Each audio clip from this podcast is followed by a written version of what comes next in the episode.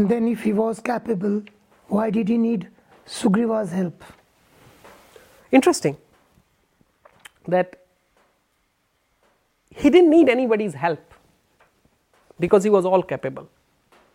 He had, but he was so humble that see what happens that when a time is bad, if you want to test somebody, a group of people, friends, relatives, anybody, it's on the bad times.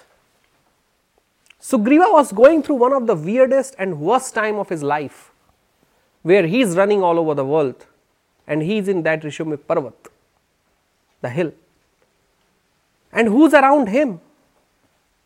Few, few of the people who didn't leave Sugriva in the bad time. So Hanumanji has Hanumanji didn't need any help of Sugriv, but Sugriv had to take the help of Hanumanji. But it was Hanumanji humility. It was his humility that while seeking help of Sugriva, he helped Sugriv, and that's the nature of divine. He requires our help, but that help is not ours. He is helping us through being helped. That's the that's the spiritual context of it.